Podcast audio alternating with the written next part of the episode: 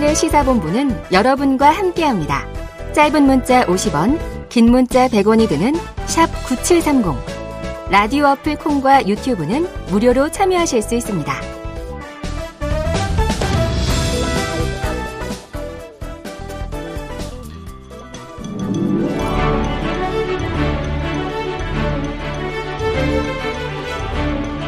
네, 기자들의 눈으로 정치권 소식을 들여다봅니다. 불사조 기자단.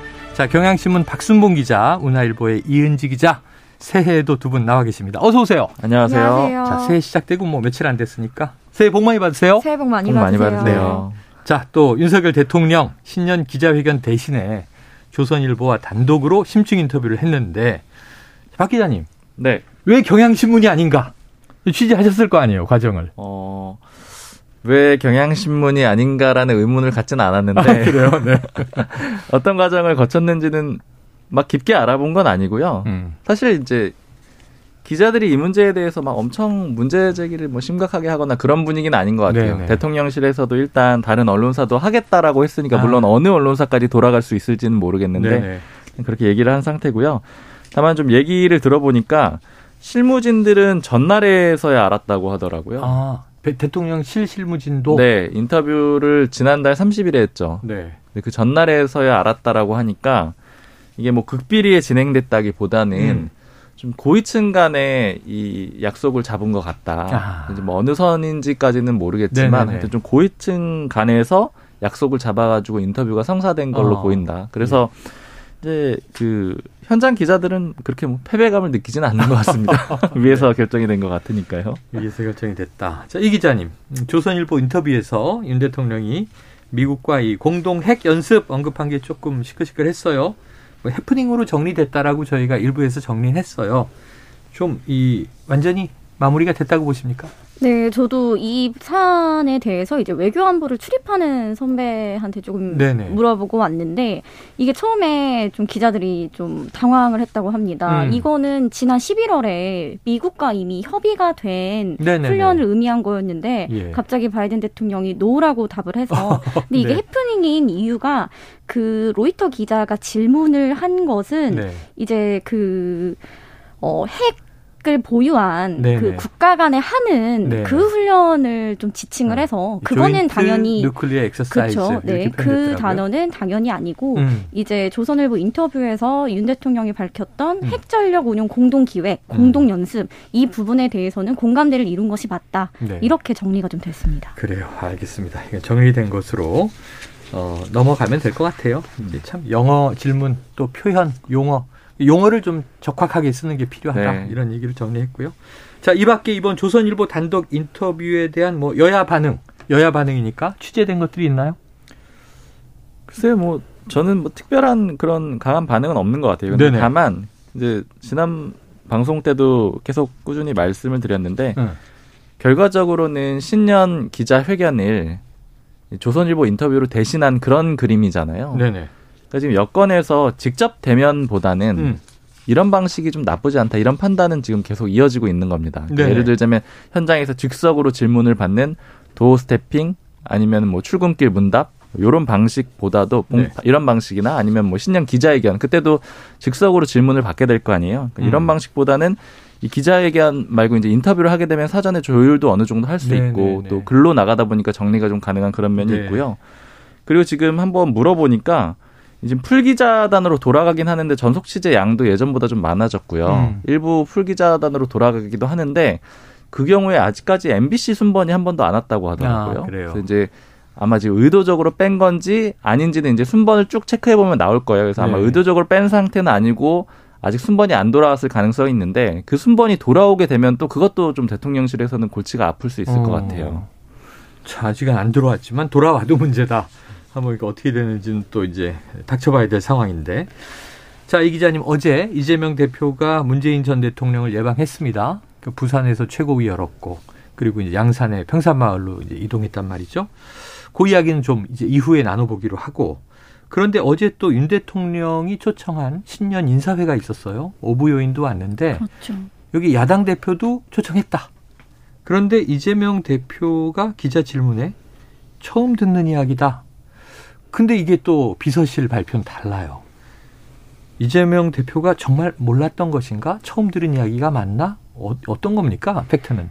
일단 팩트는 실무진에서 보고를 안 한 거는 맞다고 합니다. 아, 그래요. 하지만 보고를 안 했다고 이재명 대표가 과연 몰랐냐? 어. 이건 또 별개의 문제라는 건데요. 보고를 안 하고 모르지 않나요? 매년 있는 겁니다. 아. 이 신년 인사회는 예, 예, 그간 예. 야당 대표가 꾸준히 참석을 해왔고 음. 다만 문재인 전 대통령이 2016년에 네. 당시 민주당 대표일 시절에 이제 국회의 대치 상황을 고려해서 안간 아. 사례가 있었고요. 네, 네. 그래서 이 정치를 오래 한 이재명 대표가 오부 요인까지 참석을 하는 이 신년 인사회를 몰랐을 것이냐 아. 이런 문제가 있는데요. 네네. 어쨌든 실무선에서 불참하기로 결정을 하고 어. 이제 이재명 대표한테 보고를 안 한 건 팩트라고 합니다. 어허. 그런데 여기서 민주당이 좀 문제를 제기하고 있는 게 네네. 지금 보통 정무수석, 네. 대통령실 네. 정무수석이 하는 일이 이제 대통령실과 야당 간의 관계를 좀 조율하는 역할을 하는데 네네. 이번 이 행사를 초청하면서 행정안전부 장관 명의로 메일만 딱 왔다. 아. 띡 왔다라는 띡 표현을 왔다. 썼는데요. 뭐 알고 보니 행안부에서 인편으로도 전달을 한 것으로 알려졌습니다. 이메일만 간 게 아니라 인편으로도, 인편으로도 갔다. 네, 종이 초청장 이 맞습니다. 네, 천준우 그당 대표 비서실장은 네네. 본인이 취임한 이후에 이진복 정무수석으로부터 연락 한 통 받은 적이 없다. 네네. 그리고 이런 신년 인사회에 야당 대표를 초청을 할 거면 적어도 정무수석이 전화 한 통이라도 했어야 되는 거 아니냐. 네네. 좀 절차상 으로 그런 좀 하자가 있었다는 점을 좀 불쾌감을 강하게 표현하기도 네네네. 했습니다. 그런데 일반적으로 궁금하네요. 어쨌든 실무진에서 불참을 결정했다. 근데 불참을 결정할 수 있어요.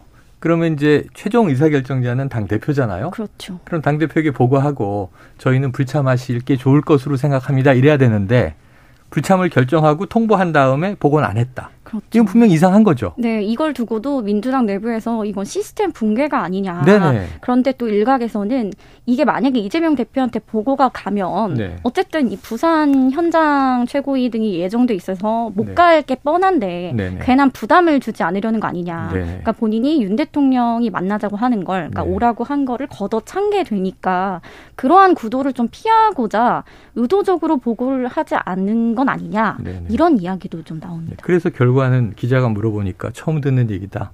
여러 사람 부르는데 저를 불렀다고요? 이렇게 반문까지 하면서 그렇죠. 이게 더 이상해진 게 된 것 같아요. 네. 자, 실무진의 결정을 이게 옳은 것인가? 이게 좀 고민이 남습니다. 자, 어쩐지 뭐 22일에 이메일을 보냈다 했는데 그동안 전혀 언급이 없었던 게 자세하게 설명해 주시니까 이제 이해는 되고 종이 초청장도 갔는데 대통령실 정무수석이 아니고 행안부 그렇죠. 명의로 갔다. 자, 이게 참 근데 대통령실에서는 해명이 뭐냐면 네. 이거는 행안부 주최 행사이기 때문에 아. 대통령실 차원에서 그렇게 연락을 하는 것도 절차상 맞은, 맞는 건 아니다. 아. 이렇게 또 반박을 했습니다. 아 그래요. 알겠습니다. 자, 박 기자님, 그 네. 이재명 대표의 최근 행보, 뭐 연말 연초 좀 어떻게 읽어야 될까요?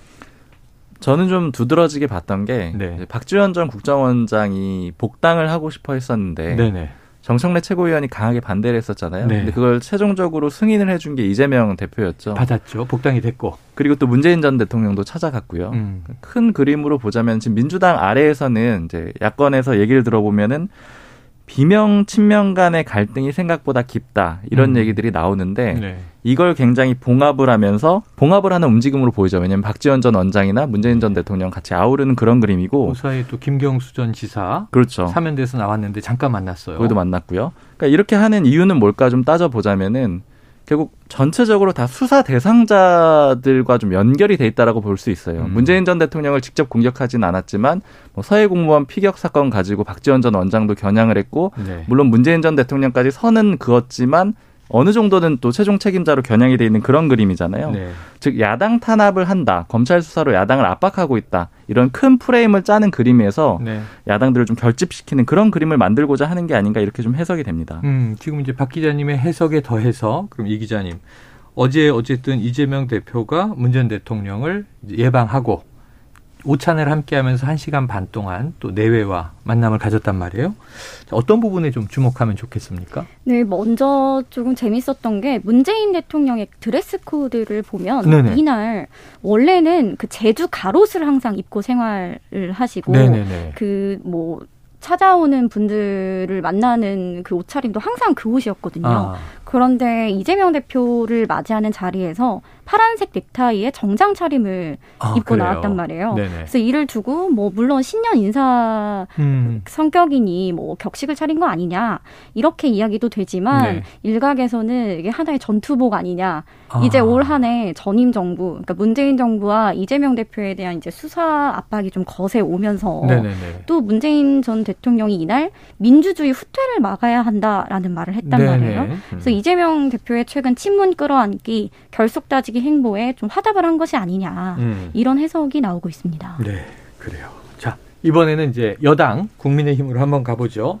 당신 100%로 룰을 변경을 확정한 이후 여론조사에서 김기현 의원도 급상승을 하고 또 유승민 전 의원이 좀 떨어지고 음. 이런 게 좀 눈길이 갑니다. 윤심 픽은 김기현 의원이다. 맞습니까? 좀 당에서 받아들이는 게 좀 일반적으로 그래요. 아. 근데 이제 받아들이는 것만 가지고 좀 되는 건 아닌 것 같은 게 네. 제가 두 문장 정도로 요약을 해보면 네. 당내 의원들의 반응은 김기현 의원이 윤심은 맞는 것 같다. 어. 그런데 당선될 수 있을까? 아이고. 이제 이런 정도의 좀 애매한 포지션이라는 네네. 거죠. 왜냐면 일단은 윤심이 맞는 것 같다라고 보는 이유는 장재현 의원이 적극적으로 좀 화답을 하고 있는 거잖아요. 음, 그렇죠, 윤심은 그렇죠. 김기현 의원이다 이렇게 얘기를 하고 있는 거잖아요. 음.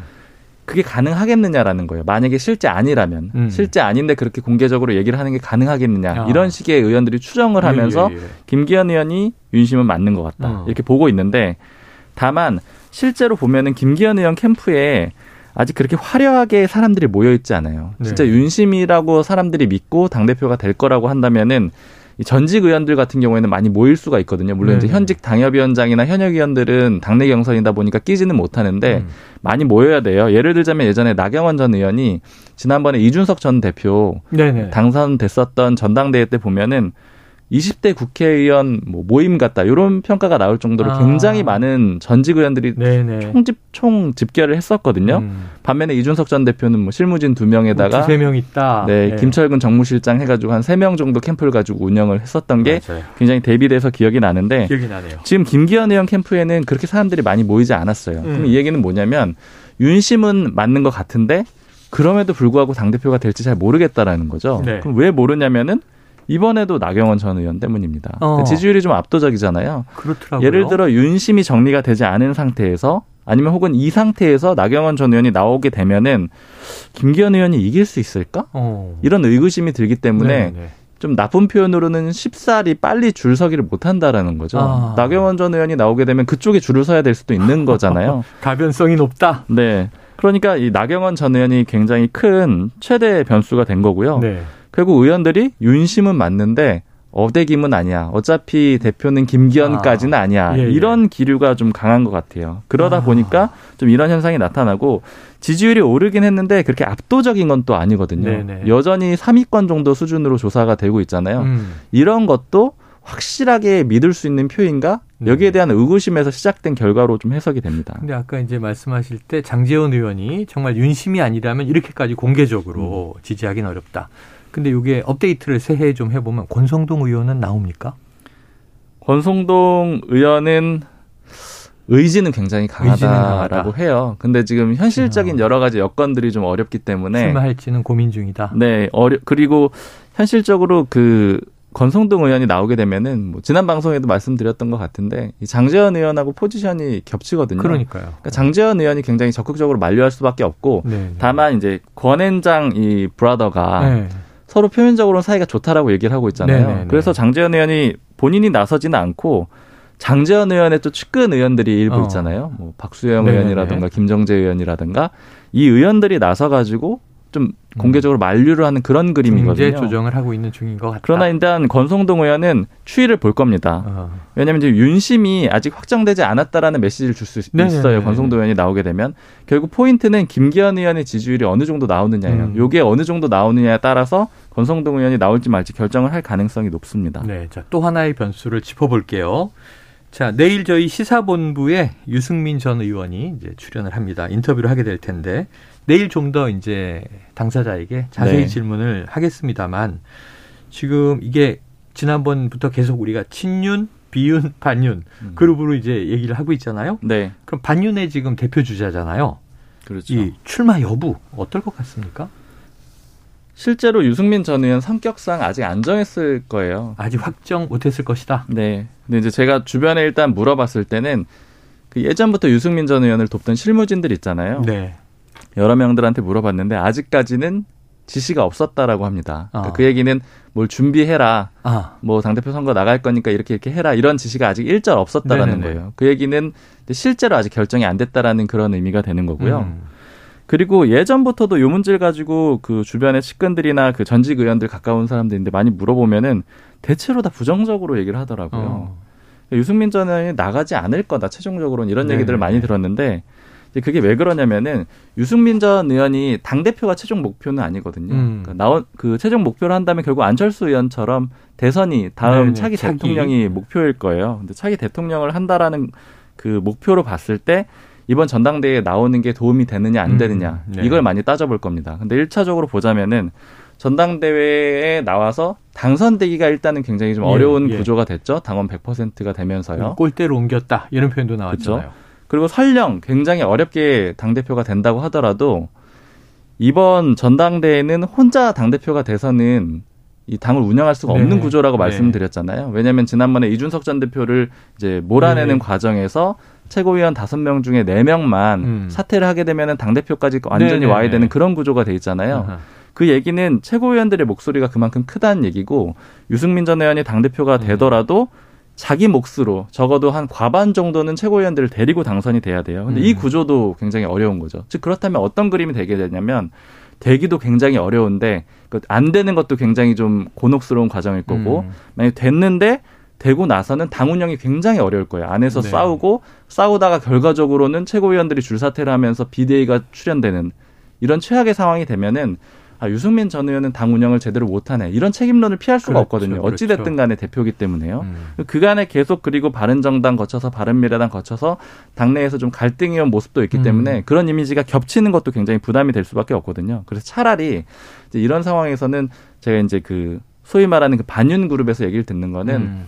말을 쌓아놓는 거다 정치인은. 아. 그러니까 이런 상황에 대한 부당함 이런 것들을 아. 꾸준히 지적을 하고 실제 경기에 참전을 안 하더라도 네네. 나중에 이 부당함으로 인해서 어떤 결과가 나빠졌을 때, 뭐 네. 예를 들자면 총선에서 패배를 한다거나 이런 과정이겠죠 어. 여당이 그때는 유승민 전 의원을 찾을 거다. 네네. 근데 만약에 거기에서 당 대표가 어찌저찌 해서 돼가지고 막 어, 음. 싸우고 계속 이제 그 진흙탕 싸움 벌이고 이러고 나서는 안 찾을 거다. 네. 뭐가 더 이득이겠느냐, 아. 뭐가 더 낫겠느냐 이렇게 따져봤을 때는 안 나가고 바른 소리를 하는 게 유승민 전 의원 입장에서 네네. 바른 소리를 하는 게 낫지 않겠느냐 이런 해석들이 있습니다. 어, 박 기자님 얘기를 들어보니까 한 수 더 뒤를 봤을 때 아, 그렇게도 이 생각을 할 수 있겠다는 또 공감이 됩니다.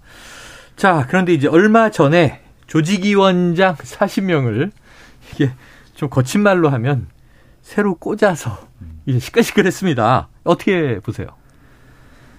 네, 아직까지는 크게 의미는 안 두는 분위기예요. 아, 그래요. 내부에서 그리고 실제로도 여러 번 총선을 이제 지켜봤을 때도 음. 조직위원장 그 다음이 당협위원장이거든요. 음. 조직위원장 되면 보통 당협위원장이 되는데 이 당협위원장들이 실제 공천을 받는 비중이 그렇게 높지가 않습니다. 아, 그래요? 네. 그리고 지금 하나 좀 따져볼게요. 어제 윤석열 대통령이 직원들 한 300명하고 사진 찍는 그런 시간 가졌거든요. 네네, 맞습니다. 근데 이게 직원들은 물론 이제 대통령실에서 끝까지 열심히 일할 직원들도 있겠지만 음.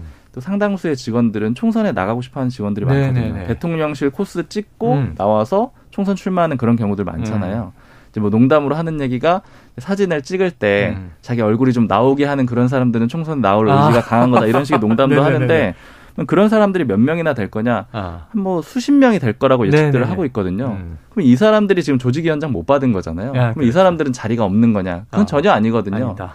그리고 통상적으로 봤을 때 예를 들자면 행정관은 뭐 예를 들면 한 8개월 전쯤에 나오고요. 음. 뭐 비서관이나 뭐, 뭐 차관급들은 좀 한 6개월 전에 나오고, 음. 뭐 장관이나 더 고위급들은 뭐 거의 네네. 임박해서 꽂히고 이런 식으로 나오기 때문에 네. 굉장히 급변할 거예요. 그리고 아. 심지어 지금 당 대표도 아직 결정이 안 돼 있잖아요. 네, 네. 그러니까 지금 조직위원장 꽂힌 거는 물론 일종의 아. 알력 싸움으로 볼 수 볼수 있고 좀 네. 시끄러운 면이 있겠지만 그러나 이걸 가지고 공천이 결정되는 건 아니다. 음. 그래서 생각보다는 반발이 밖에서 보시기에도 네네. 네. 그렇게 크진 않은 겁니다. 아, 제가 제가 허은하 의원 SNS만 봐서 그런가 보다. 아, 예.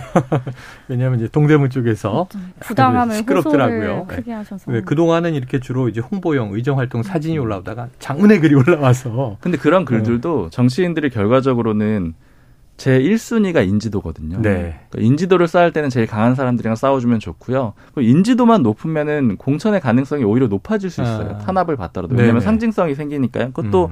뭐 전략적인 움직임 중에 하나로 볼 수 있을 것 알겠습니다. 같아요. 알겠습니다. 어, 시간이 다 됐는데 끝으로 하나만 여쭤볼게요. 권영세 장관, 원희룡 장관, 차출설 어떻게 됩니까? 그 오늘 윤석열 대통령이 국무회의 끝나고 네. 개각 없다고 개각 없다 선을 그었더라고요. 연초 개각 없다. 네. 사실 이 얘기의 포인트가 뭐 권영세 원희룡 장관을 아마 지목한 내용은 아닐 것 같아요. 그 네. 그 취지 자체는. 네. 근데 어쨌든 부가적으로 장관들이 나오기 어렵게 된 거는 분명하거든요. 음. 나온다라고 하면은 대통령의 뜻과 어긋나게 해서 나오는 네네네. 꼴이 되기 때문에 네. 당선 가능성이 없어요. 그래서 가능성이 없고 제가 개개인별로 이 권영세 장관이나 원희룡 장관 측근들한테도 다 연락을 해봤거든요. 네. 권영세 장관 쪽에는 뭐 거의 가능성이 아. 제로에 가깝다라고 아. 하고 원희룡 장관 쪽도 만날 것 같다 이런 식으로 얘기를 하고 연초에 있어서 부동산 정책을 지금 많이 내놓고 있어서 네. 이걸 접어두고 또 직을 내려놓기가 쉽지 않아 보입니다. 네, 그리고 현실적으로 네. 나오게 되면 다 뒤집어야 돼가지고요. 네. 윤심을 다 뒤집어야 되잖아요. 뭐 그렇죠. 너무 어려운 카드일 것 같아요. 알겠습니다. 또 한 주를 더 지켜보고 다음 주의 상황을 짚어보도록 하죠. 지금까지 박순봉 경향신문 기자, 이은지 문화일보 기자와 불사조 기자단이었습니다. 두 분 말씀 고맙습니다. 고맙습니다. 감사합니다.